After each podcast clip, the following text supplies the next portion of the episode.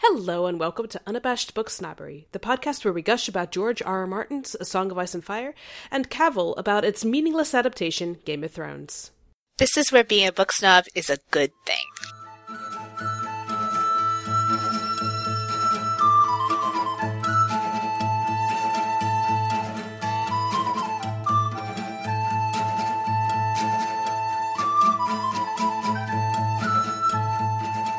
My name is Kylie, and here with me is Julia.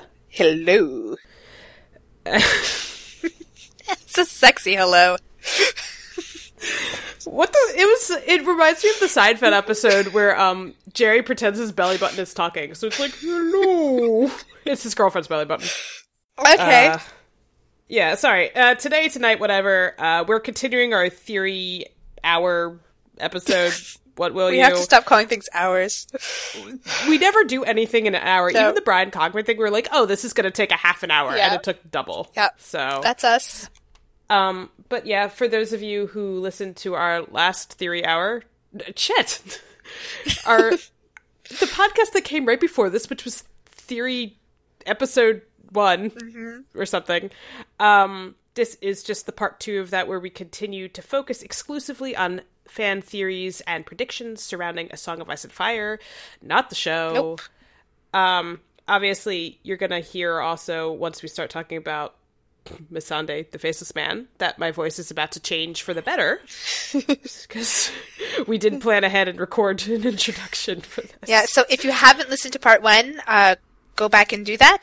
Uh, because we recorded this all in one sitting, so we'll probably be saying stuff like, you know, earlier we talked about, and just 10 minutes ago we were talking about this, and we don't want to confuse you because we care. But we promise we did talk about it. And uh, the episode ended where we just finished talking about Danny, which is why Yeah. we are going to open with uh, with Missande. Sandy is a faceless man. we got an ask about this. Just um, read it. What do you think of the theory that Misandi is a faceless man of some sort? Everyone always laughs at me for this one, but I think there's a ton of indicators. The way she treats Quentin, her age literally not adding up in line with the established unsullied training time, just her frequent descriptions as a ghostly figure slash someone who's wise beyond her years, to name a few. Well, she's not an Unsullied. No, but So- her brothers are, and they were captured at the same time. Oh, oh, oh, that that's why. Okay, I get it. Because like I'm actually surprised a lot of people laugh at you, Anon, for this. Yeah. Because it was actually a very popular theory over on Westeros.org. Yeah, I I don't think it's a stupid theory. And I, I think it would add an element, I think. Julia's so cute. Uh, she started a plausibility index thread a long time ago of theories where she had us rank it on a scale of 1 to 10. And then that was actually when I first started talking to you because I was like, I'll put this in an Excel sheet for you. Yeah, I remember that. We were, we were cute. Um, You gave me like standard deviations and things, right? yeah. Well, I, I'm an engineer. What do you want from me? Uh, and this one actually, I'm pretty sure you ranked it like a six and you're like, why not? yeah, no, but just um, I lo- like, it does make an odd kind of sense because Missandei is like, She's creepy. yeah, like I I think if I had a student that smart that age, it would fucking freak me out. Yeah, so Yeah. but like kids like that do exist. Yeah, she could be just very gifted, or she could be. uh I- What do you mean the way she treats Quentin? She's nice to Quentin. Yeah, well, well, she like she treats him kind of with skill. I think. Is Yeah. what the nun is trying to say. Yeah, she's good at her job. She's really, she's either a very gifted child, or Mm-hmm. you know, if there's something up with her, faceless man's not out of the possibility because obviously, if she's older than she, Well, she, it depends. she looks her age. You know. Yeah, it depends. Um, I think what you think of the faceless men, the faceless men and their agenda too, right? Do they That's have on an our agenda? list as well. Uh, well, there are theories that they were evol- involved in the Doom of Valyria and things like that, There's- and they they're very anti-dragon, Yeah, the faceless men or the maesters? both. But Mm. right now, I'm talking about the faceless men. 'Cause- So they so if somebody birthed a dragon, they would want to be there to check it out. Yeah, but they're definitely not in cahoots because the faceless men are infiltrating the uh citadel right now. Yeah. S- And like that seems to be like, you know, for something other than the job. I would say. Yeah. Although Misande's being awfully nice to Danny if she has a long play in mind here. Yeah, well, she's not necessarily like out to kill her or anything, just to infiltrate. Just to I check it don't know. out and Yeah, I don't know. I don't think this is stupid, but I don't know. we won't laugh at you. I don't Yeah. I don't think it's like the most plausible thing in the world, but I don't think it's I don't think it's bad. I don't think it's bad either. It depends on how it comes to fruition. Like again, looking at it right now, I don't know what it would do, but maybe that's one of the betrayal. Like I don't know. Could be. Yeah, maybe. Yeah, we're actually open to this one. Yeah. Uh, one we're not open to. So it just kind of like this is not actually just one theory, but just like the idea that Dorrit is a Superman villain. Even That's if what he's you call not a it. Mm. Superman villain, just that he's like orchestrating all the stuff and he's testing Ariane with her mission right now, and like Yeah, Ah. but like the thing in the extreme version of this, which you know by our bestest friend on YouTube, um, like it basically it, it just um, it rests on the idea that you cannot take anything the man says at face value at all. right, everything about Doran is not to be trusted. Yeah, like every expression he makes, you know, every twitch of his hands, every like thing he says, it's all part of his plan. My favorite thing that Joy has ever said is that maybe George R. R. Martin just has a penchant for guys that sit around a little too long and watch their plans go over ripe and don't have the best execution. Yeah. you know our feelings on Doran. Mm-hmm. I hope I now. Um, we are going to have to record an episode on Ariane and Doran. I don't know why we haven't done this yet. Because we're afraid to. Because it would be five hours. yeah. Um, And we might start having an emotional breakdown in the middle of it. Yeah. Uh, in our opinion, Doran is very, is just as much humbled, cowed, whatever expression you want to call it, by his conversation with Ariane as she is. It's this Mm-hmm. huge, it's, it's this huge moment of them realizing these mistaken assumptions about each other that amazingly Yeah. parallel each other because they're so fucking, ugh, they make me want And to I- vomit. I think that like like um a lot of like the shit the shittiness basically of Doran's plans sometimes or perceived shittiness is the their actu it's actual shittiness because he's a procrastinator. yeah. You know, like he lets these things go too far too long because, you know, he's afraid to act for whatever reason. The overripe blood oranges meant something. Yeah. Like, he just lets them fall onto the ground and he's emotionally distressed to watch them fall, but he does nothing to, like, pick them beforehand. You know? Because he's so He's a procrastinator. he's a procrastinator and he kind of needs Ariane to be like, yeah. "Yo, daddy cakes, what are we doing?" Yeah, but she's kind of the same way. yeah, they are. They're the same Yeah. person. They're the dream team together though because I think they Yeah. call each other on each other's bullshit cuz they hate themselves. Mm-hmm. So it's like they're kind of uniquely equipped to deal with each other. Yeah. Yeah.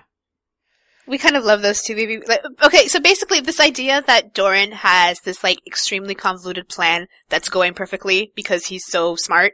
No. His plan is not going perfectly. His plan kind of sucks. There's an essay I wrote and I will link it and I will shove it in everyone's face and I will scream it from the rooftops. You should. You worked so hard on this thing. It, it deserves Well, that's it. also because it's before I was writing a lot, so it's it stinks in terms of like my my writing style is horrible. I hate it. I would do, redo it in a heartbeat, but I never have time. Mm-hmm. Uh, but it's called Love, Trust, Guilt. Doran is not keeping anything from Ariane, and that is where we land on all the fucking Doran theories. Put them away. Yeah, and Dark Star is definitely not working for Doran. Oh my god. Oh my god. He does not want to kill the little girl. Dark Darkbat is a fucking douchebag who has Dawn envy and thought that this would be a good way to get a war. And he couldn't even do it right because he's Kylo Ren. Everyone is Kylo Ren. He's so useful. um, but related to Doran is the no one told theory. We said we were going to link it, but you know, Mm. Hota is someone told, someone always tells who is the conspiracy that told. Uh, first of all, it it all that matters is who Ariane thinks it is. Yeah, we discussed this quite a bit in our Dorn Tech and in our, or in our, We in did- our Dorn in our retrospective in our even. porn retrospective we did. yeah. yeah. Um, so we'll link that, but Yeah, but basically we, we think that nobody told. they didn't really have to. because, yeah, they didn't have to. I mean, if anyone told, it's, it was Tyene in the throne room in, uh, the Captain's Guards. Yeah, Sounds like a clue solution. although she like some people say that she told. Doran about Ariane's entire plan that wasn't formulated until after she was locked up. So like yeah. when we so- say when we say Tyene told, we don't mean that Tyene was like, "Oh, Ariane's going to do this." What we mean is No. what you read on page. Yeah, When- when she was, she was. You know what we should do? We should crown Marcella. Right, and then Doran might be like, "Huh, interesting idea. I wonder if my daughter would feel the same way." Yeah, and but like, yeah, it's not important because like It's not really a theory. the yeah the, the thing the thing is that Ariane and Dork have this particular character that they have, and it made what happened between them inevitable. Yeah. So It's a family it's not drama. that somebody told. It's not like whether or not somebody told is not the point. The point is that this had to happen. Yes, because of their characters and their It's literature. ah. You, like, I know we sound seriously crazy right now, Yeah. but you you don't understand how high literary value there is in, the, in these five Dordish chapters. Yeah. And but just like um the way that like people who aren't obsessed with Dorn approach the Dornish chapters just drives us insane. So well, and it's just gospel that Ariane's this dumb party girl. Mm-hmm. Mm. It's gospel she's gonna hook up with Aegon. Yeah. it was like um, sh- I don't know. We we yeah we're gonna we'll we'll, we'll do a podcast on this at some point. We have to because we have too much to say, and and I don't want to make this door door an hour number two. An hour. Uh, we're cute. Okay, so you want to just kind of blow through the list because we Well- still have quite a bit to do. So not let's not worry too much about segues. you know what I didn't do was my own theory Which one was that? uh, that Darkstar is going to become the next Vulture King. Okay. And it was this just total crackpot based on nothing other than the fact that I think he has Dawn envy, so he's gonna run and steal Dawn and then he's gonna head into the mountains and be a Vulture King, because that would be cool. He's gonna be a brigand. Yeah, it was seriously based on nothing at all. I just, I, I just thought it was funny, and then I proposed it. People were like, "This doesn't sound like crackpot." It was like, um, okay. Don't take any theory I suggest seriously, guys. I don't. I I think him stealing Dawn is a distinct possibility, but then Yeah. the idea of Dawn having something to do with the stuff going down to the wall is gets even crazier. So, Well, like, what the fuck else is Darkstar gonna do right now? um, I don't know. He's gonna give Obara some shit to do. I don't You know what I want him to do is to run What? to Princess Pass and as the Vulture King and try to rally Andrews Ironwood so that we can see Andrews, Andrew Ironwood. Ironwood is in the bone is in the bone way, the in the Bone bone Way. Princess Pass. Yeah, sorry, that's what I meant. It's the Fowlers and the Princess Pass.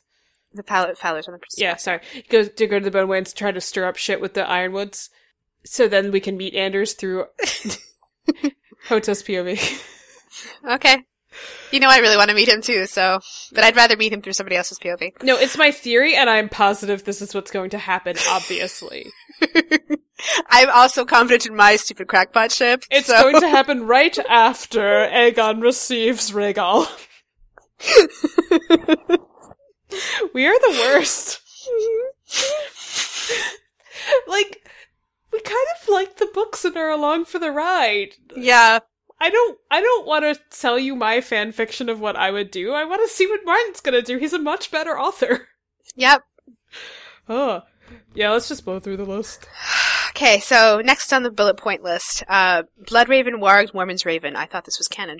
Someone fucking did. Skin changed. Yeah, it's Um been changed. I mean that or Mor- Mormon's Raven has a really funny sense of humor.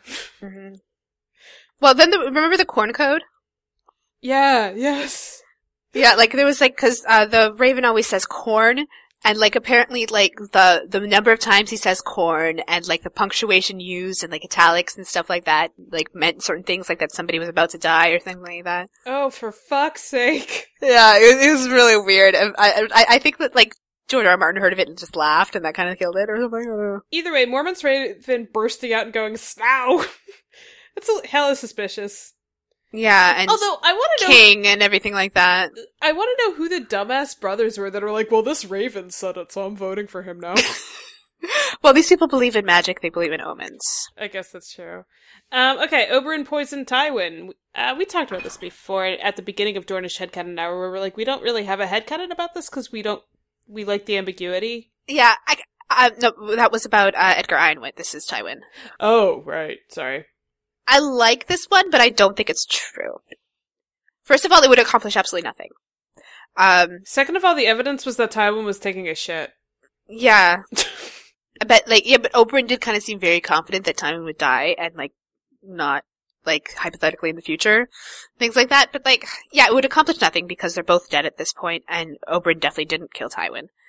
So- The only thing I would accomplish would be like, maybe Doran's plan wasn't horrible. No, this wouldn't be Doran's plan. I Yeah, don't this would be think. Oberyn being like, fuck it, I'm doing it live. yeah. So, like, this is one of those things, it, it, like the Lana thing, like, at most, it's like a cool little Easter egg. Actually, yeah, did Doran want to rob Tywin of everything first? Yeah, so he definitely didn't want him to die before. Like, He didn't want Oberyn to do most of the shit Oberyn did. yeah. Fucking Martell privilege, man. uh, it's at most a cool Easter egg, but yeah, both these characters are dead, and a reveal of this would be like n- nothing. Yeah. His oh, his corpse smelled really bad too. Yeah. That's the other part of this theory. yeah, that, and it's because he was rotting from the inside, which is what widow's blood does, right? Yeah, Which is like, I, I like it. I'm sorry, I like this one. it does. It you do have to explain away the smelly corpse, otherwise, I guess. And this is Yeah. a neat explanation. It's it's it's a headcanon that's fine, but it's But like, I, I think the smelly corpse is supposed to be like symbolic, right? Of how Yeah. rotten Tywin was, I think and so how too. how rotten the Lannister rule is. Really, it's very Shakespearean. yeah, sometimes there's just uh symbolic. shit. Sometimes, sometimes a cigar is just a phallic symbol. Yeah. okay, so we can put that one to bed. Yeah. What's next? Uh, Jane's hips. Yeah, that was that was is that's officially a writer's snafu, right? that Jane Westerling. So, for anyone who doesn't know, Jane Westerling is described as having nice childbearing hips uh, by Catelyn. Mm-hmm. And then when Jamie sees her in A Feast for Crows, she's described as not having good hips, big hips. And yeah, this- so that kind of uh, led to the snafu to, to the theory that the girl that Jamie saw wasn't actually Jane; it was her sister. the real Jane is pregnant and swimming with blackfish. Yeah, which, uh, depending on how heavily pregnant she is, is probably not a good idea. but whatever. Um, I don't think any of this is the case. no, I, I mean, um, it has been stated, like, word of God is that the whole hip thing was a boo boo. yeah, just like Right. Val's color changing eyes. Yeah. Like, you know, he tries to be as consistent as he can and he does an admirable job for how Yeah. dense these novels are. But like I run into issues writing my shitty 12 chapter fanfic. Yeah, just like keeping people's names straight and keeping details straight and like, Yeah, exactly. did I establish if this person was fat? I don't remember. you know, it's a boo boo. He said it was a boo boo. Uh, I don't know why people are still interested in projecting pregnancy onto Jane Westerling. I think it's pretty clear that Sybil Yeah. took care of it. Um, let's put to rest the theory that Sybil knew about the red wedding. She didn't. Yeah, she stated she didn't and she was quite pissed off about it. Yeah. I don't. A lot of like, I think we've we've both we've both written uh, a bit about Sybil Spicer, and so has our co-conspirator Wendy. So uh, we'll link that. But um, sexism. Okay. Um, And let's move on. racism. Yep. They often come together, which is why intersectional feminism exists. Okay, let's move on. What's next? Okay, so the next theory is one from Mel's vision: a gray girl on a dying horse fleeing from her marriage, which is just a phrase she thinks about a lot.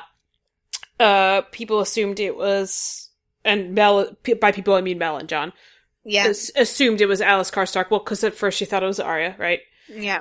But then it turned into Alice Karstark. I can't remember if her horse was dying or not. Yeah. I, I suppose we can look it up. oh, we could if we wanted. Uh, I know, it kind of matters, I think. Yeah. okay, okay, okay. Uh. They talk about. I, I remember the horse being bloody from her spurs or something. Or So- I don't think she'd been wearing spurs. Ladies don't usually wear spurs. Is that dying though? Uh, Her horse. She come alone, her horse was dying under her, all skin and rims, lame and lathered. They cut it loose and took the girl for questioning. yeah, so the horse was dying. The horse was dying. Is she gray? Karstark's colors are gray, right? Mm-hmm. So, like, Alice fits it in a way, but then it seems like there's another girl on the way to the wall that fits it a little bit better. Who can you possibly mean? I mean, Jane Poole. Because she's like. Her face is like partially falling off. Her horse is not in good shape, and she's definitely fleeing from a marriage. And she would Yeah. be she would be a better fit for who Mel would have thought was Arya, right? Because she's Faria. Yeah.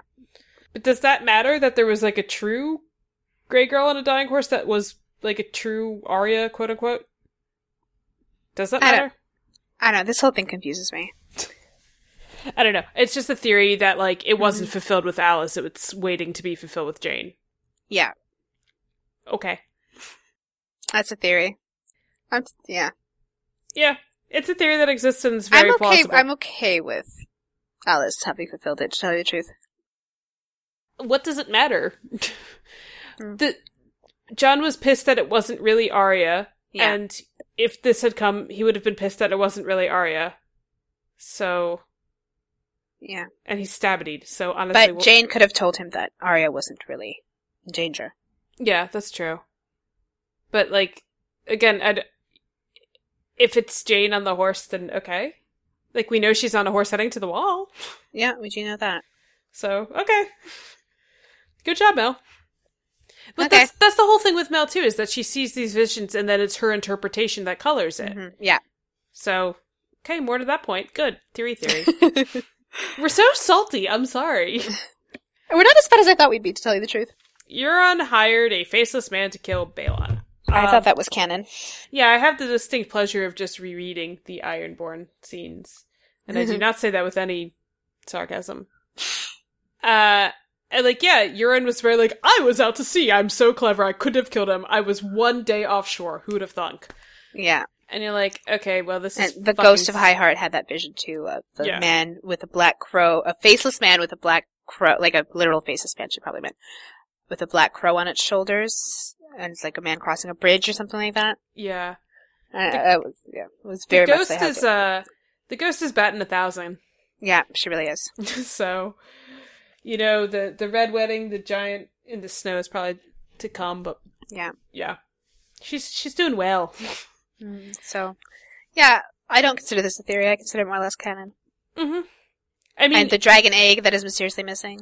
li- like Euron like very specifically killed Balon because it's you don't just the timing of his arrival like oh I Mm-hmm. was offshore everyone can testify that I was offshore which to which Asha's like yeah well, you're mutes that's gonna be helpful Yeah.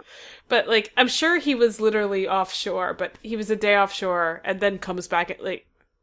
Obviously, he killed him. Yeah. And if you're gonna do that, then hire a faceless man. With a dragon egg. Well, he tossed it in his foul mood. Yeah, 'cause he's just so angsty. Fucking Europe. We're go- um. I'll I'll announce now. We're gonna do a Greyjoy podcast Yeah, Probably. probably next. probably next, which we're really excited about. I'm. I want there to be something there. I will find it. Okay. What's next? Uh, now that Beauty and the Beast is in my head. Next, uh, we mentioned this earlier. Bloodraven and Shira. Sea Star equals Mel. I don't hate this one either.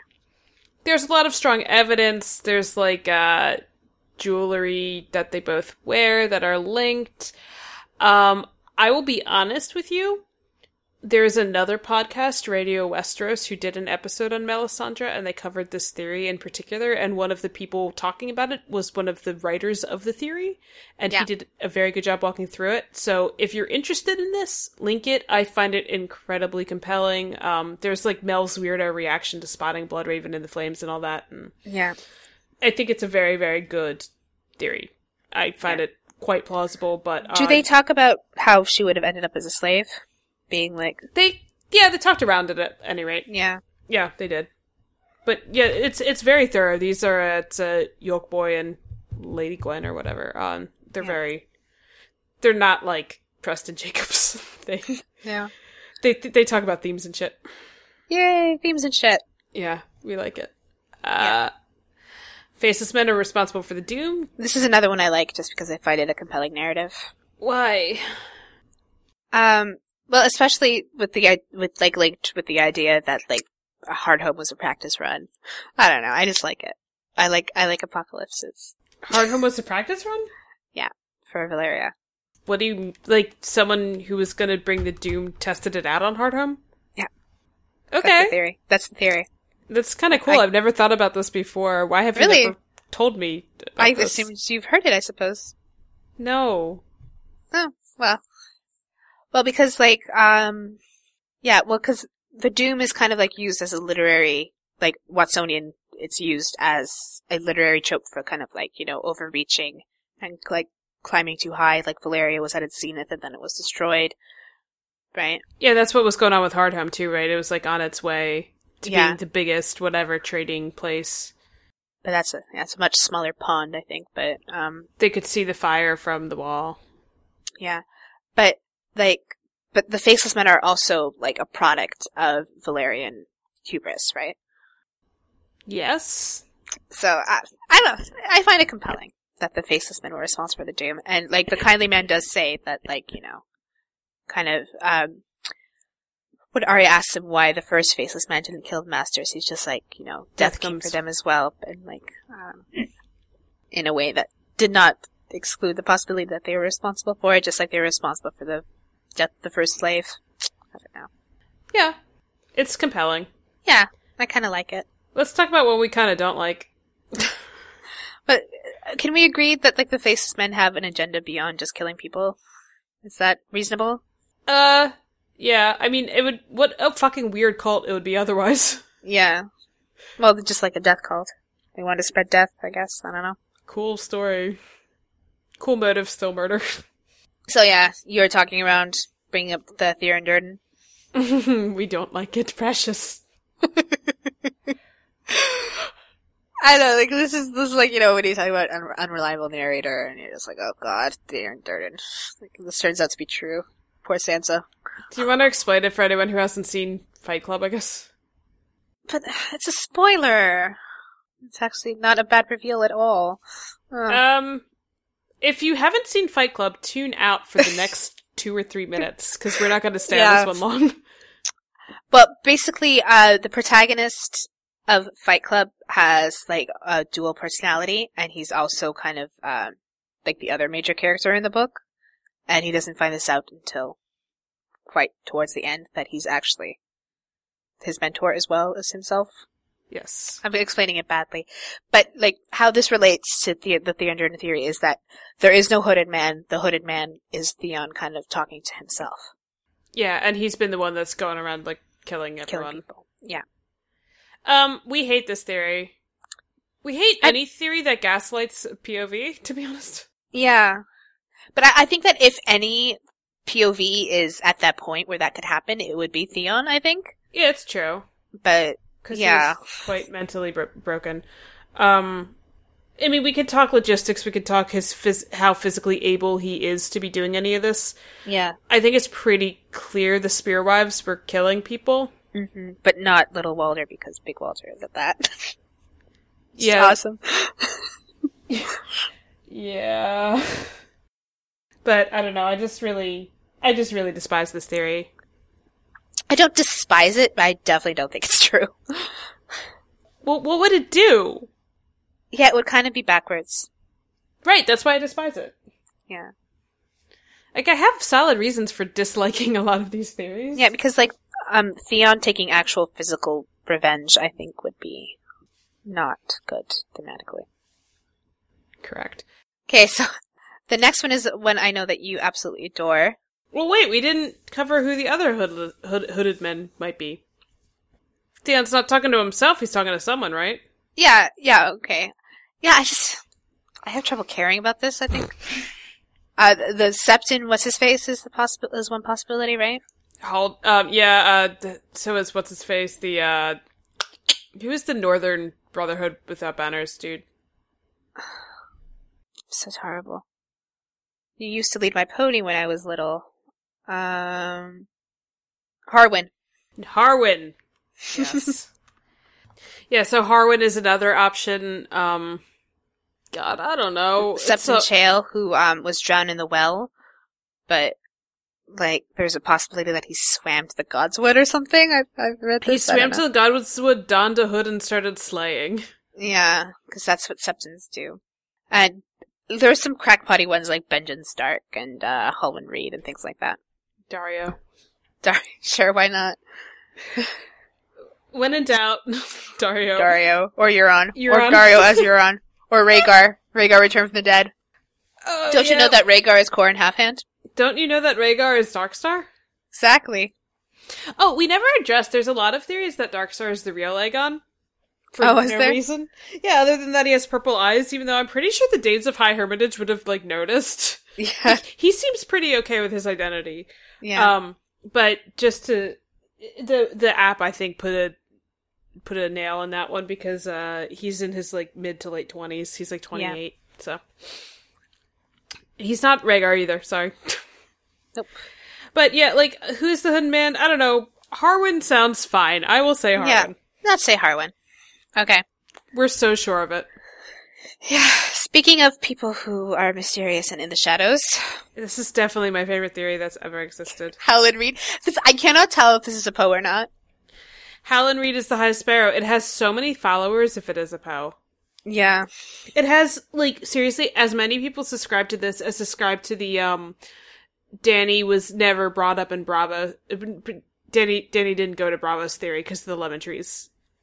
Are we going to talk about that at some point? We should. I hate it. Yeah. Uh, Howlin' Reed is the High Sparrow. I don't think so. No. It would just no. And the evidence is hilarious because it's like, well, the nuns, the septas that locked up Cersei, seemed like northern ladies because they were big boned. And you're like, this is your What? So evidence? everyone, everyone involved in the faith milit- uh, the faith thing. Yeah, with no, the like a big part sparrows of it. is- a big part of it is that the like crowd of people that was like carrying the high sparrow in were described as having beards, and they're like, "That's the northern men. Only northern men have beards." I- I just- if you subscribe to this theory, I'm sorry, but I have trouble taking you seriously. well, and his physical description, like the new high sparrow, is a little small. Yeah, Right. and kind of like um, there's a lot of tree imagery with his description too. Yeah, but he seems very pious. Mm-hmm. He seems pretty devoted to the seven thing. Yeah, I, I don't think that he really requires an explanation. Yeah, and like Miri and Jojen really didn't seem to think their dad was anywhere but in the in the uh in the neck. So Yeah, but he would have, have left the neck on this crazy thing long after they went to Winterfell. he'd be like, you so- know what? I'm really glad I sent my kids off because now I can finally enact Plan B. Yeah, I infiltrate the Citadel for reasons. Or Citadel. Um, oh my god, the Sept. yeah. What was this end game? I'm sure there's some end game that they've honeypotted with this, but like, Uh, uh probably um, probably whatchamacallit, um, undermining the uh the Lannisters to make way for John or something like that. oh, okay, so it's like the Grand Northern conspiracy, but it's just Howland being a single actor and taking on the Sept. I guess. Okay, good, good play, Howland. keep keep your eye on the prize. Speaking of Howland, uh, there's a theory that he hooked up the Shara Jane and she's living in the neck now, and they had Mira and Jojen together. I have to no, honestly, I have to give the person who created this theory a lot of credit. Um it's somewhere. It's in the compendium of theories. Go look at it because they actually did a lot with the imagery used and the way that there was so much focus on how on Ashara in the night of the Laughing Tree story that Mira tells, and they're like, why would Mhm. they be focusing on this so much unless it's their mom? in my opinion, Ashara Dane's dead. hmm She died exactly the way that we're all told that she, she were always told that she died. And what would this do thematically? Yeah. Really, what would it do? Like, why would she have to pretend to be dead in this circumstance? Right, and why would Ned have so much guilt thinking about her? Because we're just being like, don't mention her. Because I think he Yeah. feels really fucking sad about how everything turned out with her. That doesn't mean he was in love with her. Oh, oh, we never. I'm sorry, we never addressed something when we were talk back when we were talking about that Ashara fucked Brandon because she wanted to. Yeah. Um, s- some people say Brandon wouldn't have done that because Ned danced with her. Um, but he only danced with her because Brandon, like, arranged it, right? Mm-hmm. mhm. Uh, dancing in this setting was not sexy. Like, Well, it, it could could be. yeah. but it's not inherently sexy, is what I mean. And the idea that Brandon wouldn't fuck someone who wanted to have sex because his bro was like, "Oh, I want to dance with her." Yeah, I have a mild crush. I, I, Brandon seems like a complete asshole to me. I he think is he a would have- giant asshole. I think he would have slept with her because Ned had a crush on her, so eh, he seemed like that kind of guy. bonus points if she's a virgin. I could get blood on my spear. Sword, not spear. Sword. Yeah, sorry, he's not Dornish. he's just a douche. He and Robert Yeah. should have been derpy bros around Westeros together. Fucking Yeah. hate both of them. it's his wolf blood. No, he's an asshole. Not mutually exclusive. Like I, I don't have a very good opinion of Brandon. Yeah. We don't know much about him, but like the little, like, snippets it's what that Lady we do Dustin told us. He sounds Uh-huh. like a total tool. know. Mm-hmm. A bloody sword is a wonderful sight. Go fuck Yeah, yourself. he says that, and then he's all like up in arms because his sister had sex. and stuff. because patriarchy main, brain makes you immune to irony. I Yeah. guess. Unless, of course, she was actually abducted, which I don't know. I don't think she was actually abducted. We'll get to that. Will we? Yeah, we have. I'm sure we have Night of the Laughing Tree somewhere. Yeah. But no, I don't think Ashara Dane birthed Mira Jojen because, like Joya said, why would she let everyone think she was dead? Yeah, I mean, like she's you know from a noble house. She's she wasn't the heir or anything. She she married like another lord. What's, what's the big deal? Like, why is she Why hiding? did she have to be dead? Yeah, Why did she take on a new name, a new swampy name? like, and she just like really, to the point where it says the appendix that she's of the Cranogman. like she really just likes the chronic lifestyle that much. Guess so. They probably do free love there, just like they do in Dorne. So you know why not? oh my god, I hate all of this. That- This is this is like another problem that didn't need a solution, really. Yeah, exactly. It's just like th- people taking imagery. Like a- again, I do applaud the effort that goes into a lot of these theories. Yeah, of course. Oh, whew, we're on this one. The younger, more beautiful queen. It was just unrelated. Like, well, first let's talk about the Grand Tarl conspiracy. Okay, let's talk. Julia and I love any theory that begins with the word grand. It ends with conspiracy. We love it. Although, actually, you do like conspiracies. You just like the plausible ones.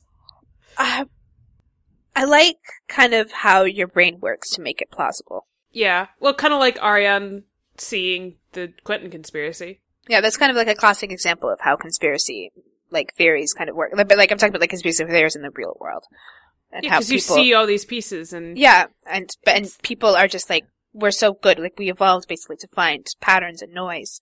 So like, and we construct these like very elaborate, very compelling, and very convincing narratives out of just noise. Yeah, well, uh, I mean, hopefully you guys have been seeing the meme going around that Ted Cruz is the Zodiac killer, Yeah, and it's it's so much fun to see what people. Are, I mean, obviously it's bullshit, but it's Mhm. so much fun to see what people are coming up with and what people are like just pulling out of their asses, and it's Mhm. hilarious. from Or just to see- noise, like some random facts about like both figures. although, to be honest, my favorite version of that meme was Ted Cruz and John Green fusing together to make the Zodiac killer. Whatever. What do people have against John Green? Well, I like him. He taught me about history. I have mixed, complicated feelings that you and I will need to talk about later. Okay. All right. But no, uh so either way, conspiracy theories, you know, well that's Cersei too. Like she Yeah. starts seeing everything. So the Grand Tyrell conspiracy is actually largely Cersei's point of view in, in Yeah. some ways. But just that, like, the Tyrells are plotting to take over the world. I don't know. Well, the Grand Tyrell conspiracy is a little more like they were really really working to get Cersei knocked down a peg. So Yeah. Tyena is in their employ. She's a triple agent when you know it. Yeah. Um, and they they were purposely having Tyena leak information, like like make her think that you know Marjorie was having sex. Uh, leak leak the y- you know feed her the information. Um, they the, you know Pycelle was in their pocket. Feed the bounty information. Yeah. Uh, Seems Laura very risky to me. they're lying to her about Loras being injured on Dragonstone. He's totally fine and poised to take her down because uh, something to do with trial by combat. But he was totally going to be available for trial by combat and free Marjorie, so they're not worried. Yeah. Even though, Like, Isn't she just why is innocent? it, like, you know, Oberyn, yeah, I don't know. Oberyn was killed by Gregor Clegane. Why can't Loras? But whatever. Um, yeah, this, this seems kind of, like, oddly risky. I don't know. Well, everything about this is just like everything. It kind of takes a little uh, away from the impact of Cersei's narrative. Mhm. I would argue. No, it's it's the point where you're you're getting like d- the dark side clouds everything. Like she's just a puppet on a string, and that's kind of And my main, main, main, main, main issue with the Grand Tyrell conspiracy is that I think it has Marjorie the sexual manipulator as part of it, and I Yeah. want to burn that to the ground. um, yeah. I mean, like Cersei is easily influenced, but like she's not like you know she's not a puppet on a string. She's not. It's uh She definitely has her own agency. it's ongoing. It's like all really, really. The, it's just her downfall. All it is is kind of the inverse of what actually happens. I hate to be rude. It's it's that Cersei's downfall was the direct result of the plot by the Tyrells, specifically Marjorie, Yeah. and that Marjorie is the primary actor, rather than this being Cersei bringing herself down and getting caught in her own trap. And I Yeah. think it- it is so the thematic opposite of Cersei's plotline. Yes, I agree. And if you want to hear us talk about Cersei's plotline, we did an entire Cersei Lannister show podcast. yes, we did. Which I'm actually a huge fan of. I really like. What we Yeah, talked that, about that was one of our best ones. there. Yeah, I think so. Um, in that podcast, we also talked about how we believed Marjorie was the uh, younger, more beautiful queen because it's a self fulfilling prophecy. Mm-hmm. I actually got an ask. I meant to tell you. I got an ask that was like, "Aren't all self- propho- prophecies self fulfilling?" Yeah. No, they're Yeah, self defeat. well- They're self defeating prophecies, and then there's prophecies that are really about like a hand of God and Yeah, well, it depends. It depends really on genre, I suppose. Mhm. But you like, in this story, I think it would only be self fulfilling or self defeating. yeah, Is my understanding, but like Yeah, I, I also because don't like see what. the idea of this prophecy that's set in stone, I don't think goes with this world at all. no, the idea that like well, these prophecies don't give much wiggle room, so it's Yeah. like well, I think they do because I think human action matters a whole lot. Mm-hmm. Uh, but so we we are very staunchly Marjorie is the younger, more beautiful queen be- because, Because- It's like it's like Voldemort chose Harry. You know, she she chose Marjorie basically to be the young, younger, more beautiful queen. and I That's I why made she a is. really snarky post about this, but I was like, did people not read These for gross. The Feast for Crows when Cersei was literally cast down Yeah. because of this? And someone someone said, I think it's because Cersei still is broken yet.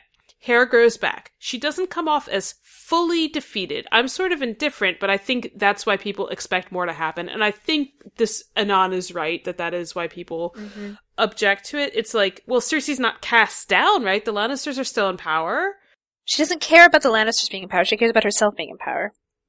They've seen, Like, they've seen, they've seen. Kevin being in power isn't gonna make her like, oh, it's fine. I'm not cast down. her kids are still alive though. Yeah. like what matters is that they've seen it. Oh my god! Like I'm Yeah. gonna get mad if I can. But seriously, it's it's that she thinks she's been exposed. She doesn't feel desirable. She doesn't feel in power. She's definitely um. I don't think she's quite as contrite as Kevin thinks she is. No. But but um like the thing that struck me about this ask is that when she says that, you know hairs grows back, that's before the actual walk. You know, and the the walk itself has like an arc to it. Yeah, And you know, at at the beginning she's defiant. You know, she's she's saying like, you know, I will I'll do this, like I'll be awesome and dignified.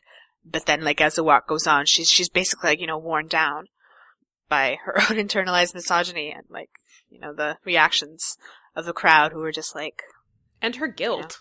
and her yeah her guilt as well but just so she it says really- hair grows back in the beginning but by the end of the walk is that still what she thinks Yeah, she's not saying hair grows back, Mm-hmm. and like it's just really poetic too. That because that was Jamie's phrase, but then by the end of it, yeah, I don't know. Uh, re- reread reread the Walk of Shame um because it's just a really beautiful chapter. Uh, I will say, Voldemort chose Harry when he could have chosen the pureblood. You know, yeah this is Marjorie is significant to Cersei. which is really our objection to all the other candidates I mean, Well, like- sansa sansa does have s- significance to her i suppose Yeah, but she not does. nearly to the same extent and it, cersei has a lot more significance to sansa than sansa has to cersei yes, makes that's sense. fair. mm-hmm. That's fair to say. This isn't to say also that Cersei's not going to end up like getting killed or anything, or that oh she has further to fall.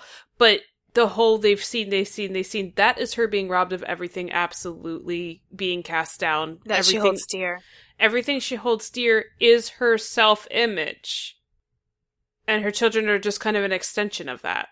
absolutely i agree So, um, the other the other options, you know, Danny is tossed out again. What is Danny to Cersei? Ariane, what? like does is Cersei even aware that she exists? Really?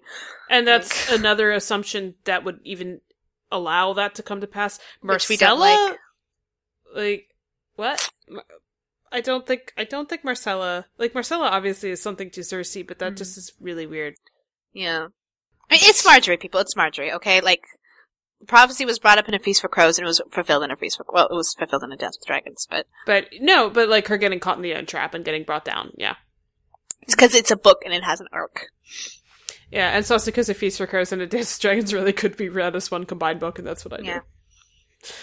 Uh, So are we done with this? I mean, we've talked about this quite a bit. yeah, we're just like not gonna It's Marjorie. not to belabor the point, but we're quite. it's it. This is one of those things that we're convinced because it was the canon. Yeah. Watch watch Sansa end up being the one to kill her, and everyone's gonna be like, "You guys are so dumb." Like, no, this prophecy was whatever. Yeah.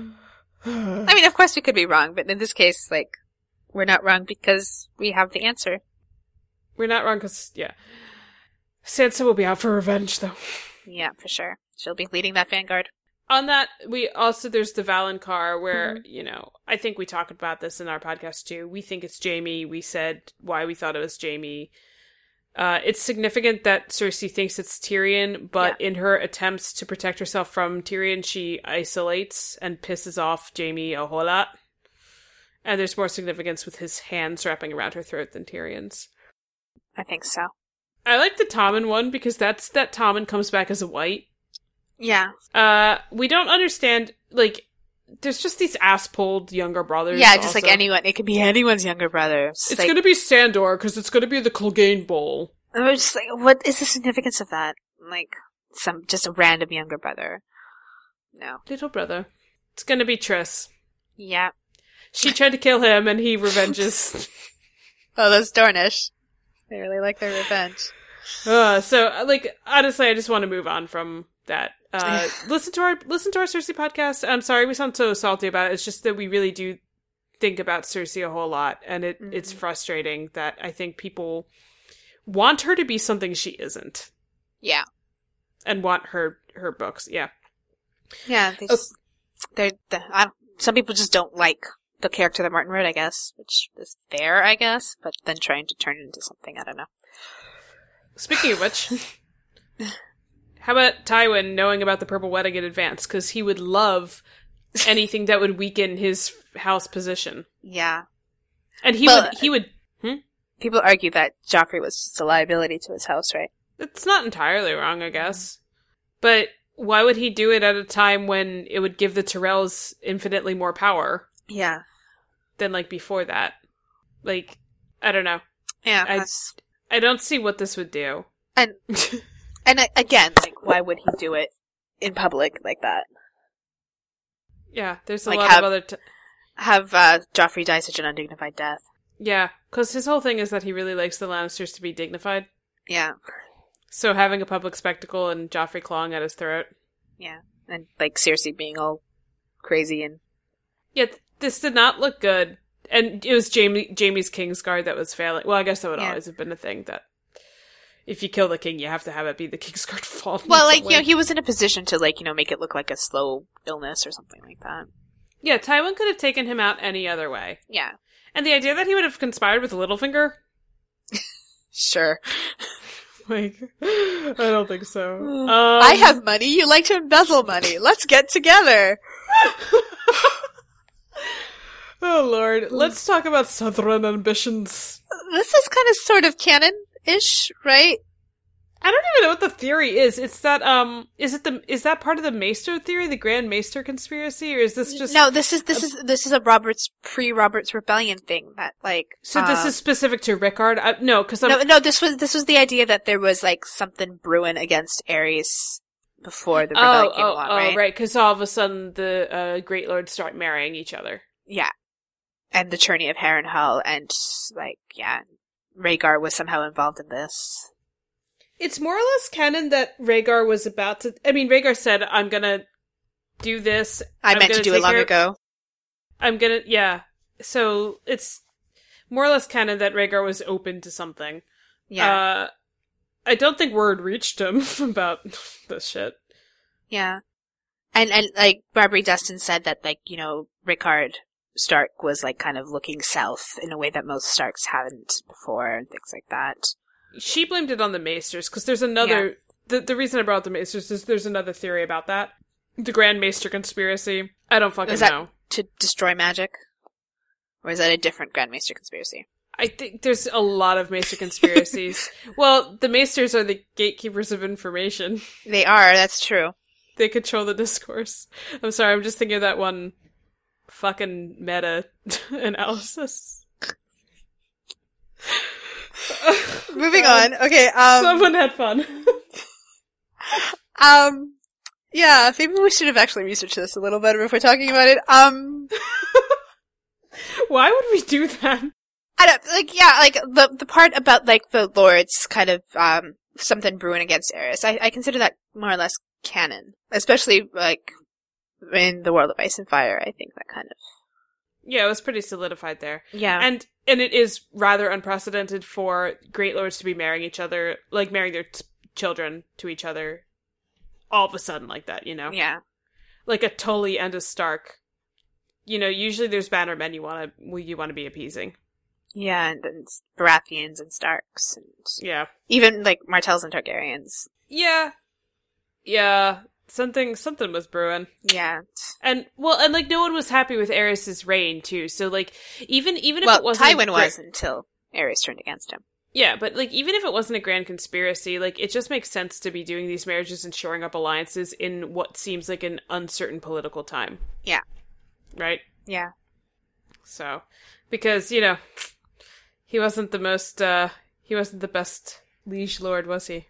No, he couldn't keep his feudal obligations. Which makes Robert's rebellion more justified than all other skirmishes. Exactly. Okay, so uh, where were we? Mace wrote the or Mance wrote no. Mace. Mance. That would be even more interesting. Mance wrote the pink letter. Well, let's consider Mace writing the pink letter for a minute. um, I believe the pink letter was written by Ramsey. Sorry. Something weird is going on with that letter, but I think I agree. Like the whole thing with like the the wax and the writing styles and thing like that. Like Why is that weird? because it's inconsistent. What's inconsistent? The writing, like the style of writing. Can you refresh my memory? Because I have no idea what you're talking about. because um, he wrote a bunch of like he wrote a bunch of letters to like all of the northern people, including Asha, and she talks about like she specifically describes the seal as like a hard blob of wax, and she specifically talks about how the writing is like spidery or something like that. It's spidery and it's in blood, and Yeah, Yeah. and then the pink letter is not like that at all. It's it's like a it's like a large bold hand, and there's like a smear of wax and things like that. So it's just it, it seems to be like you know contrasting the letter that Asha got that is definitely from Ramsey, and the letter oh, that I had John no got. idea there's actually a basis for this one. Yeah, but, Uh, but it is a Prester Jacobs theory, so Hold on. or at least like he incorporated it into his one of his theories, He's good at doing that of poaching other people's theories and. and then taking them into whole new places. Sorry. So, uh, duh, duh, duh, duh. she read the seal was the Boltons of Dreadport, bladdered with drops of blood. They used pink sealing wax. Okay. Uh, she cracked the seal. When she read the dry brown words, her black mood grew blacker. Uh, doesn't seem to really describe the writing. I don't know. I don't really remember very well. Yeah, okay, so then I want my bride. Bolton was the only word written on the outside of the s- uh, scroll. The letter was sealed with a smear of hard pink wax. They line up, dude. Okay. Of course, Preston Jacobs came up with this. No, he he goes on about how like uh Ramsey should be using white wax now because he's a Lord of Winterfell, and I'm just like, no, he's still a Bolton. oh, You know, yeah, Mm, things that's like a that. great basis for a theory. Ugh. No, like I just think it's Ramsey because how it sounds is very Ramsey. Like Mance is a smart guy, and but like why he I would don't want know. to do this is another question. It's a little 'cause he weird. wants revenge on S- John. Everybody wants revenge. Okay. I don't. Th- I don't see it as being completely motivated. I really don't. hmm Uh, Mance is not in a very good position right now. I don't think he would fuck over the one dude that's like willing to work with him. Yeah. You know, John. 'Cause John took a risk. with assuming- this. Assuming Mance's motives are actually what he states they are, and there's no reason to assume they're not. Um. Yeah, John is on his side. He really shouldn't fuck him over. Yeah, and do you believe that? I mean, I, maybe it's that. Like, oh, how did Ramsey find Mance? Like, I found your king. Yeah. Like, maybe that was part of it. Uh, there might be something up with it. I just really don't think there is. Yeah. Hey, do we want to stay on the theories we love? Are you talking about the lemon trees and Bravos? I am talking about the Levin Trees and Bravos. Does anyone not know who Preston Jacobs is? Because we've been like yelling for solid like twenty minutes about this guy. His handle on the Westeros.org forums is uh, skin changing Sweet Robin because he actually thinks that Sweet Robin is a skin changer. Like I, I feel He bad has YouTube because there- videos. there's no malintent with what he's doing. No. Th- this is just how he engages. Is that he finds these really compelling ways to weave together theories that are based on. It's kind of like let's just punt characterizations and themes out the window. Just don't Mm-hmm. worry about it at all. Just how can we put these pieces together and form an interesting jigsaw puzzle that's pretty? Um, but I might have to cut and glue things. Yeah. It's kind And, of like- the approach. Make very sweeping and not at all obvious assumptions. Like every single Dornish person ever mentioned is obviously working for Doran. Things like that. That's the one that particularly bothers us, obviously. Uh, We but, don't like racial profiling. And and the thing is, he presents most of his theories in YouTube format. Yeah, and like very quickly. Like he kind of gish gallops you, you know. Yeah, th- it's it's very misleading to be like walked through a theory by voice than to be reading it and see all see everything laid out before you. And again, all of it is there's no like what's the point? What would the author be doing? Yeah. There's none of that. And So- like he he gets to some extremely strange places, like how like Littlefinger is really into esoteric magic and he's obsessed with Sansa because he thinks that she's like you know the- a mythical kind of queen of spring or something like that. Uh-huh. It's it's very odd. And and the reason the reason we're so frustrated is that he is very popular oddly um Mhm. on the on the westeros.org boards, but it's not even so much his his theories are all taken as gospel. It's that people remember parts of that and then just assume it or like apply it to other theories. And his fans really don't go away ever. Uh, I, I remember actually there's one time he got in trouble because he was using copyrighted images on YouTube, and someone Yeah. came in open throat and was like, "Which one of you jackasses did this?" And we're like, um, okay. Yeah, But it's just in general, I don't find his argumentation. It's not literary. Is the best Yeah. I can say. I don't. I don't mean to just be taking shits on this guy, but his theories really do cover color fandom discussion. Yeah. I think that's fair to say, right? yeah, not as much as another particular piece of fan fiction, but yeah, Which, uh, oh, I was like trying to think. I, I was like, are you thinking of um the the Myronese blot Dorn one, which was No. equally as Yeah. ignoring of characterizations, yeah. in my opinion. And I don't know. I feel like like I I'm okay taking shits on like you know Game of Thrones, but like taking shits on just like other people who do this for fun on the internet. Yeah, like like Preston Yeah. Preston Jacobs really doesn't have any like m- malintent, and I think it's just that this is what he finds is interesting. Yeah. And like even like Mirany's blood, I don't feel right shitting on him either. No, I just happen to very much disagree. Disagree. With um, his Yeah. interpre- disagree with his interpretation of Dorne. Absolutely. Yeah. And Mirny's Blot does a really good job trying to untangle who the harpy is. Um, yeah. you know, I just there's a lot of theories I really strongly disagree with, and uh, Preston just for some reason has this like reputation with his name. Yeah, that, that they're just like, oh wow, he'll blow your mind, kind of stuff. Yeah. Which like, Yeah. because you're so confused because he's talking so fast and like he just makes all these leaps and nothing makes sense. And all of a sudden, Oprah is founding the bloody mummers, and you're just like, oh my god, how did I get this? And, and Doran like hired Mira Mazdor to steal dragons' eggs. I think that was actually part of it too, right? Yeah, it was it was all intertwined, Yeah. and it's like these like nine part fucking Yeah. videos, and you just get into it, and uh, and and yeah, it's just he has fans, and that's okay, but they just are so insistent. And one of the things, one of the theories he started, I think it was I'm came not sure if from he him. started it, but he definitely made it he big. championed it and holy shit it will not go away is this idea that danny has this unreliable memory of her childhood Mhm. and she she's wasn't in not. She's Bravos. not really who she says she is. yeah and she was never at the sea lord's palace or whatever she just the Because house there are with- no lemon trees in Bravos. right his theory is that the house with the red door is in the house with the red door is in, Is it Dorne. Dorne? Yeah. and that yeah therefore she's someone else right Yeah, because we know word of God that uh, Doran's conspiracy and Varys' conspiracy are not aware of each other. yes and That's probably the biggest Oh, wrench in this. Oh, Julia, you know what this was? I think this was to open the door for Rhaegar plus Lyanna equals Danny. Yeah, Wasn't that the point of this? I think so. Yeah. But holy shit, the amount of trees, the trees, the amount of threads that pop up about there are no lemon trees in Bravos. I Yeah. could murder someone. It will not go away, and and it just leads to all these weird interpretations of Danny's George R. R. character. Martin probably unknowingly made it a lot worse in Mercy, and, Mhm. where he basically states, like, yeah, it's true, there are no lemon trees in Bravos. Except in the one place that there are, Yeah, in the Sea Lord's the Palace. Sailor's Palace, which if that's in the world of Ice and Fire, um, I have no reason to doubt that Danny had a house with a red door in Bravos. yeah. at the Sailor's Palace where there's a lemon tree. hmm Yeah, Martin definitely opened the can of worms with Mercy. Yeah. So Oh, yeah, I don't know if he's we- trolling, but he they they say like his people say that he doesn't look at fan theories anymore. Probably because somebody figured out Arpus equals J. Like he more or less said that, but he didn't actually say that. You know. oh, that that reminds me. There's a lot of people that are like, now that Martin knows so many people have figured out R plus L equals J, is he going to do something else? Nope. Like, I really hope he has more integrity with them. yeah, he he's not a ha- like he is many things, but he's not a hack. Mm-mm. Um. Although you know, people are saying like he's purposely dicking over Game of Thrones with that twist he's going to write in now.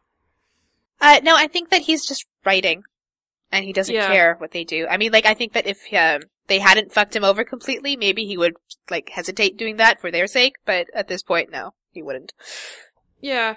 And like I can tell you again, all I do is write shitty fan fiction, but like there's sometimes that you come to something like, "Oh my god, I could go in this direction I never considered it," and it's exciting. Yeah, That's just called writing. Mhm. So, uh yeah, th- let, let's just not belabor the point of the lemon trees. Danny is Danny. She is Mhm. Daenerys Stormborn. yeah. She is She was born in She a said fucking she storm. is. Yeah, it's kind of important. I have no reason to doubt it. And I hate anything that like remember Quentin is Aegon. Sure, why not? Because it's stupid. Yeah. Okay, so we only have one theory left, and then we're going to the theories that are not theories. Yeah, we do only have one theory that are left, and that's uh, who is Sans? Who's the giant that Sansa's going to slay? And Yeah. uh, this is part of the ghost of High Heart's uh, vision, right? I dreamt of a maid at a feast with purple serpents in her hair, venom dripping from their fangs. And later I dreamt that maid again, slaying a savage giant in a castle built of snow. So obviously the first one, the maid at a feast with ser- purple serpents in her hair, is the purple wedding, and uh, the hairnet that Sansa was wearing with the poison stones. Uh-huh. And so then later that same maid, so Sansa, slaying a savage giant in a castle made of snow. Uh, so some people think that she is going to literally kill a giant in a castle made of snow, or it's symbolic and the giant is like Littlefinger or something like that. so there's a scene. Yeah, we kind of have to describe the scene where she builds Winterfell out of snow, right? In the at the Eyrie, And uh, what's his face? Sweet Uh, Robin. Robert, yeah. He he he's like a little shit, and he's like, "I'm going to play in your snow castle," and he has like a little giant doll Uh, no, it's a doll, but it's a giant compared to the castle. Like it's like could walk over the walls and things like that. Right? Oh right, it's just like Yeah. a human doll. Yeah. Yeah, so he just doesn't he like smash part of her. yeah, he's castle? like he's like I'm a giant. Smash, smash. He's just being a stupid little kid. and she's like, I don't know. She kind of like has like a seeing red moment. She just she just snaps. I Yeah. mean, Who can think blame about her? what this meant to her too, and Yeah, so she fucking tears up the doll. yeah. She rips its head off, and then when Robin like runs away screaming, and having an epileptic seizure, she takes the head and she like kind of Puts it on a spike. No, no, she's she's like really like jams on a spike because she's just so angry, and Littlefinger's like, "Dude, you're angry." Yeah, because Mm. Littlefinger then comes in. This is important. Yeah. Littlefinger comes in, and then he like steps over one of the castle walls, which someone took to mean that he's going to uh, be the one to have sex with her for the first time. Do you get it? Oh my god, That That was um, barf. that was paper waiver.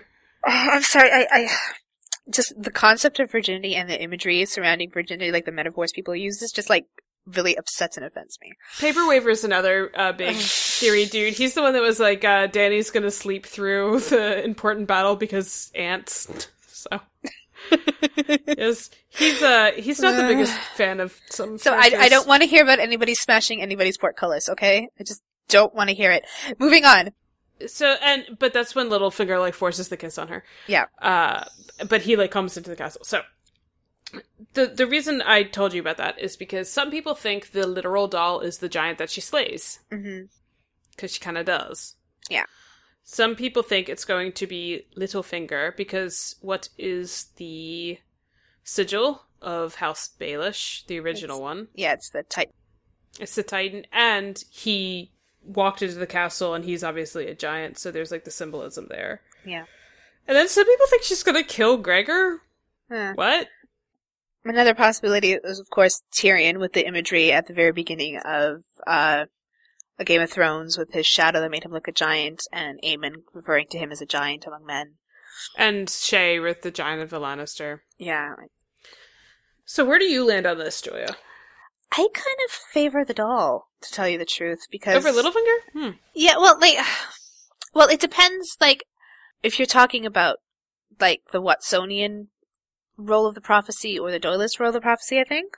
Mm-hmm. Okay. Because from a Watsonian perspective, if you know, if the Ghost of High Heart just sees things that will happen in the future in like a symbolic, uh, maybe like in a symbolic way, or she chooses to describe them in a symbolic way, then the doll is fine, right? yeah. But if this Mhm. if this, if this is meant more as like a foreshadowing device, then Littlefinger also works, and the and the doll, the scene with the doll is kind of meant to reinforce the foreshadowing that already existed with the prophecy earlier in the book, right? Well, Does the that make Ghost sense? of High- the Ghost of High Hearts shit is usually foreshadowing, isn't it? Yeah, well, it's prophecy. It's literally foreshadowing.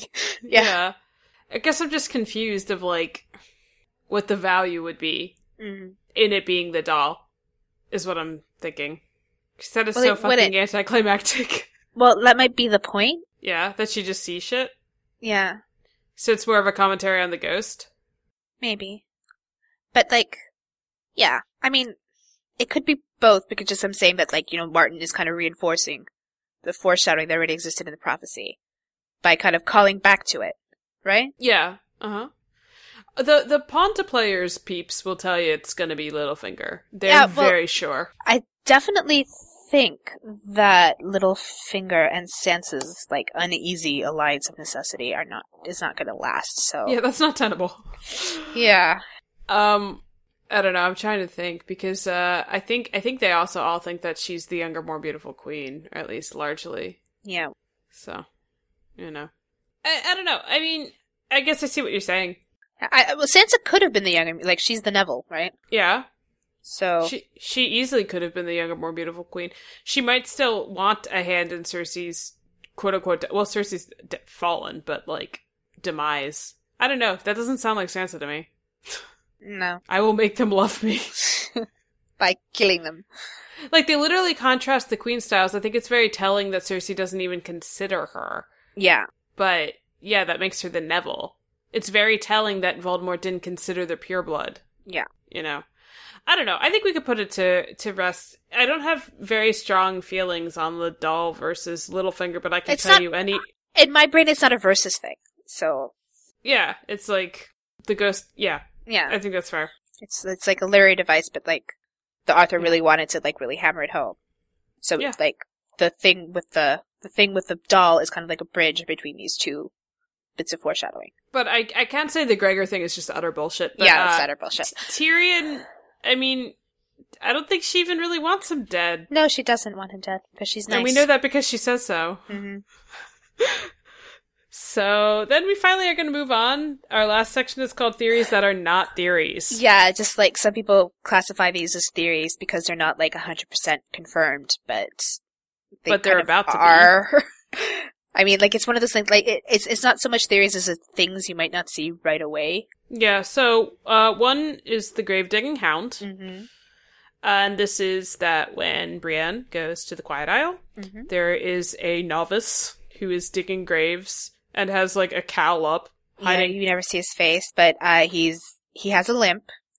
Uh he's really really large and he likes dogs. And he likes dogs. And and the elder brother is very interested in Sandor Clegane and knows a whole lot about him. Yeah, he was like it's like I was there when he died and all like that. So And the whole like, And he's- oh, is he's- he dead now? He is. at he doesn't peace. talk about Sandor Clegane, he talks about the hound being dead, right? So It's very Darth Vader, Anakin, yeah. and uh, It's like And- Ben Solo. Not to mention, uh, Septa, Septon Maribald talks about his uh, second life. It is very Ben Solo, Kylo Ren. Yeah. Ben is Uh. dead. Yeah. We don't even know if his last name is Solo. Okay. Moving on. Ben? Oh, yeah, it could just be Ben Organa. We don't know Yeah, for we sure that don't they're know. married. Exactly. We don't know what the naming conventions are in a galaxy far, far away. Well, I Uh. mean, Alderon's blown up, so I don't know what the Organa title's going to get him. Well, okay. then- Too soon? We're the Um, worst. We are. Um, The next, the next is like, I'm sorry, how's this even a theory? Uh, Robert Strong is the mountain. Who the fuck else would it be? He's eight feet tall. The only thing, the only like thing about this is just like, how stupid are they? Like, the Miriam Sand is gonna show up and be like, what the fuck is going on? Well, and remember, because Namiria's already suspicious. She's like, yeah, she was "Why like did they holding the just head give going us like, the skull? yeah, like, well, how do we know it's his head? And then like, and the, but then she specifically says like, if there's any like eight foot tall dudes walking around, I'm gonna be really pissed off. yeah. Well, and That's gonna be she's a also, like- fun small council meeting.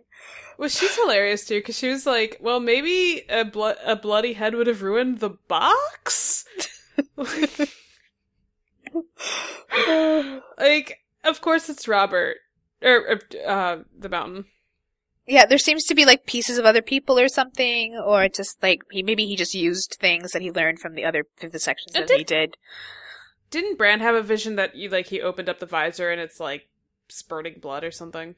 Yeah, that was like way back in a Game of Yeah. Thrones when he's uh, have he's in his coma. The stone giant. Yeah, but it's Yeah. possible they use like I don't know Felise's fucking head or something. Well, like the skull dwarf that they head. sent to Dorne definitely seems to be Oh, the His the skull, skull they right? sent to Dorm was was a dwarf skull, a dwarf skull. almost certainly. Uh, Have we never talked about this?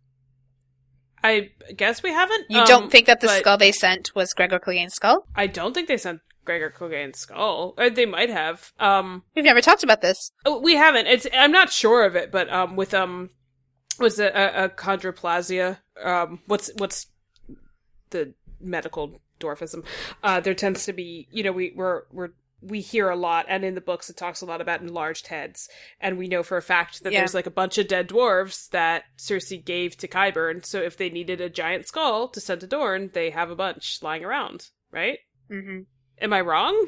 I don't think that a skull, a skull like that would be quite as big as Gregor Clegane's skull is described as being, though. Yeah, I mean, and I'm not ruling out that it's Gregor and there's some really fucking weird shit going on. Yeah, because he never lifts his visor, right? So that, uh, yeah, I don't know.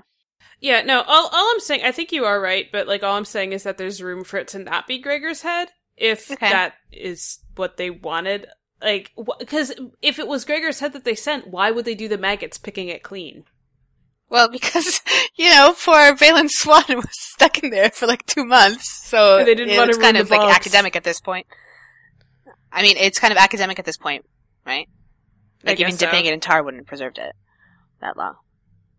I guess, but it still seems like just a weird call. They didn't know that Balin was going to get distracted for so long. Yeah. Like, if it was the mountain, they would have given them the mountain. That's that's just what I think. Okay. Like his whole body.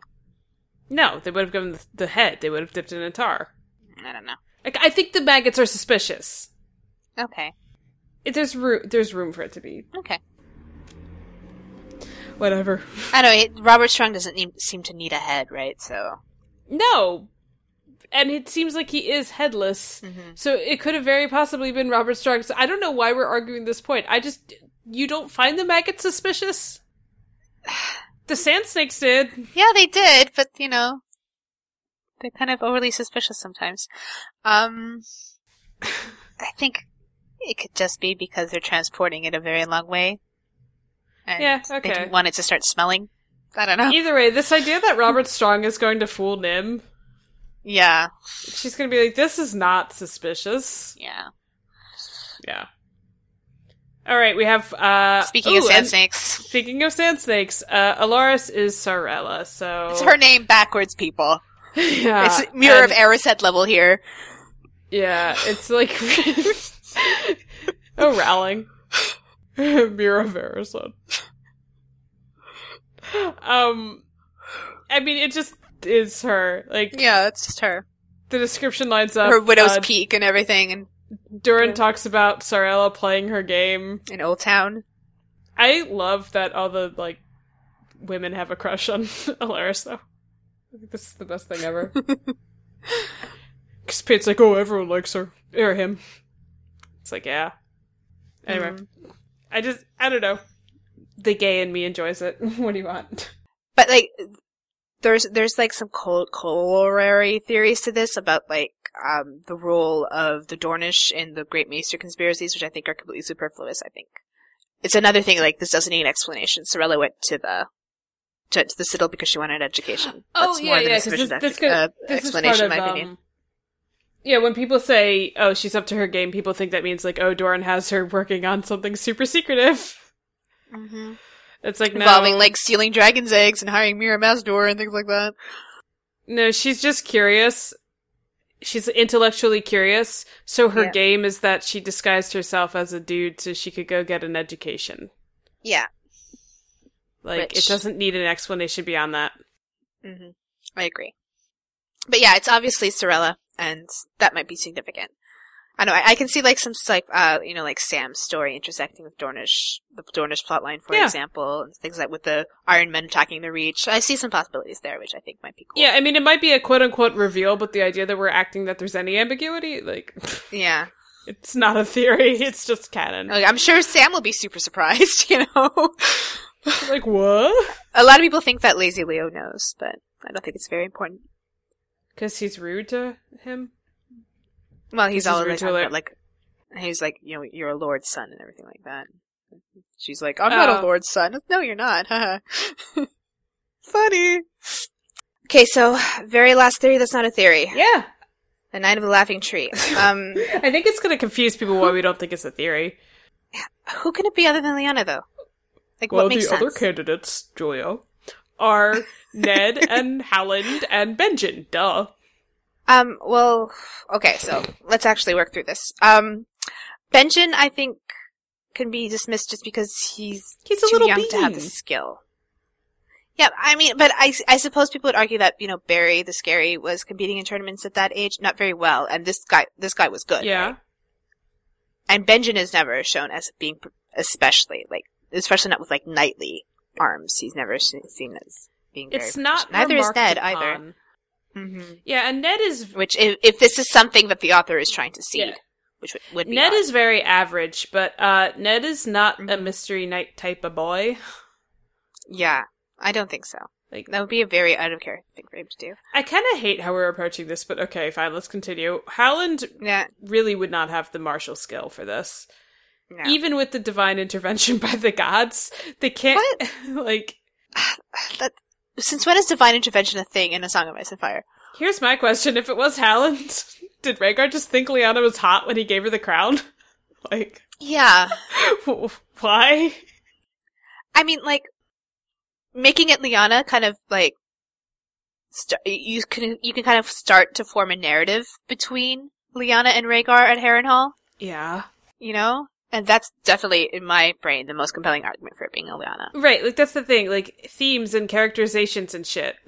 Yeah, obviously, that was an extremely important point in their relationship, whatever it was. yeah, I'd agree with that. Yeah. So. Yeah. It's just yeah, like, what would it do if it was Ned?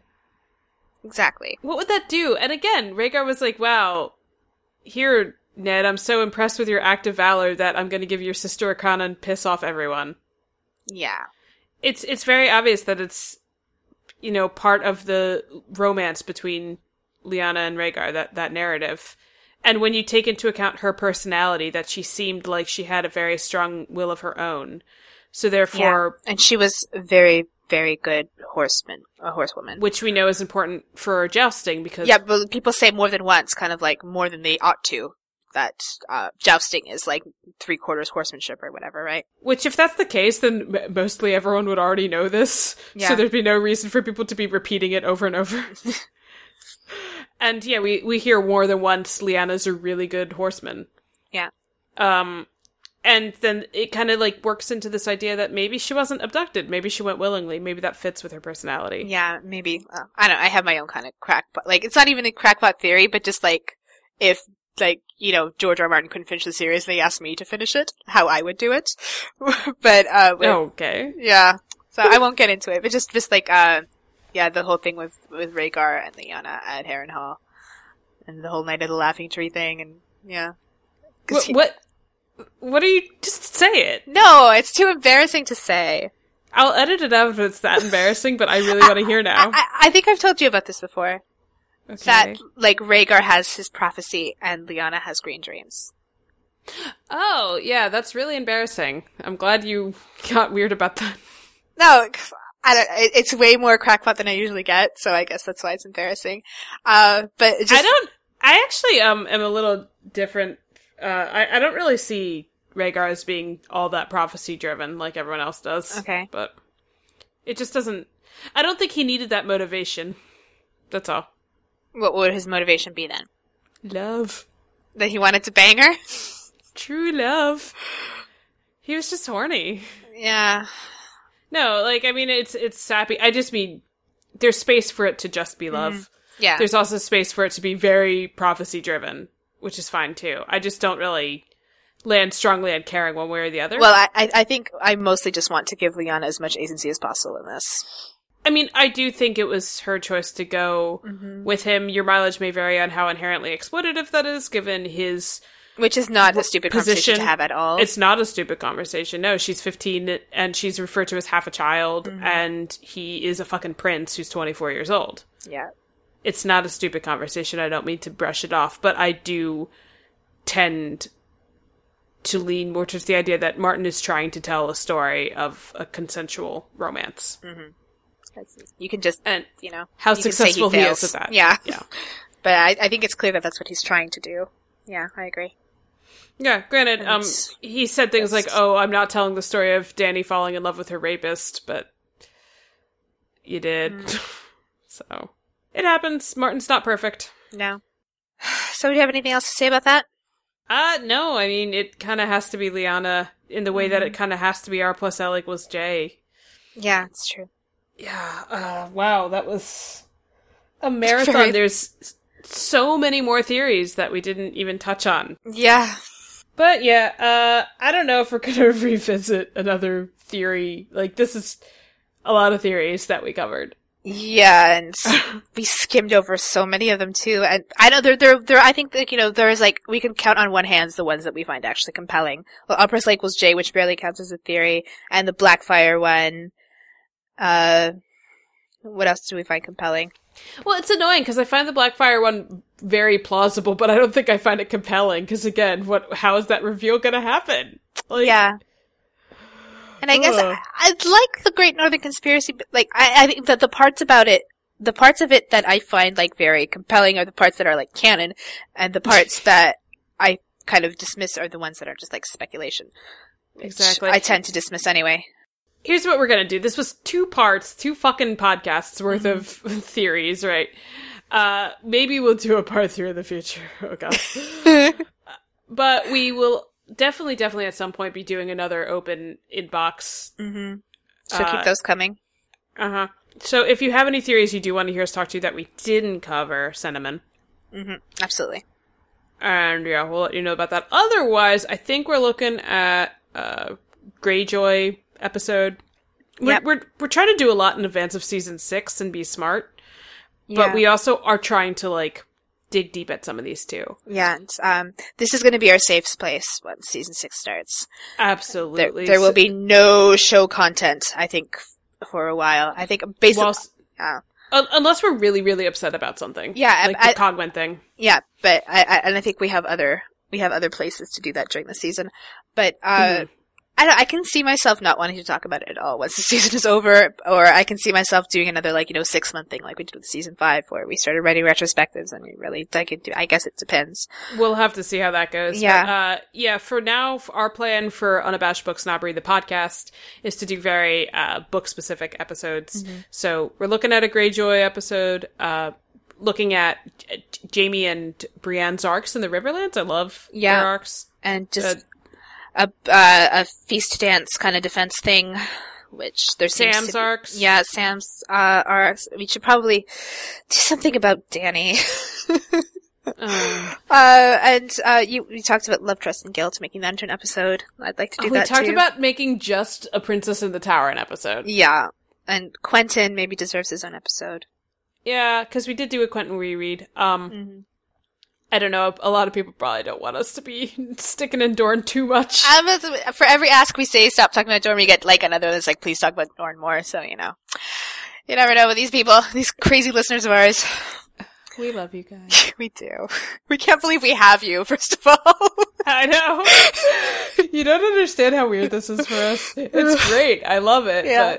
But the reception has been so overwhelming. Sometimes Stewie and I read, like, we'll send each other asks and shit, and I'll be like, Are you tearing up? She's like, Yeah. well, first we accuse each other of sending each other the ask because we can't Yeah. believe we have fans. you know, that's us in a And nutshell. To be fair, I do troll her inbox a good amount. but it's usually pretty obvious.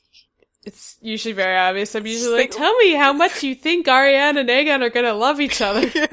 Why are gays so special? Why are gays so special? Me so sad. That's seriously what I do. That's my secret, Julia. I'm always trolling. yeah. All right. So, So on that note, thank you for listening to Unabashed Book Snobbery, the finest in quality. entertainment. We're come unhinged. That's that's what happened. yeah. Too many too many Poe's law theories. Oh. Ugh. Exactly. Um, no, if you have any suggestions for episodes, again, a Song of Ice and Fire specific episodes that you would want to hear us talk about that we didn't just mention, send them in. Uh, Mm-hmm. the Great Joy episode came out of suggestions because we would not suggest it on our own. So. Yep. Uh, definitely send them in either to our inboxes on Tumblr or to unabashedbooksnobbery at gmail.com. And otherwise, uh, check out our uh, writing on fandom following, I guess. And, Yeah, and blogs our and- tumblers. Yeah. yeah, you know how to reach us. uh, but thank you for listening, and we'll talk to you next time. Bye, everybody. Bye.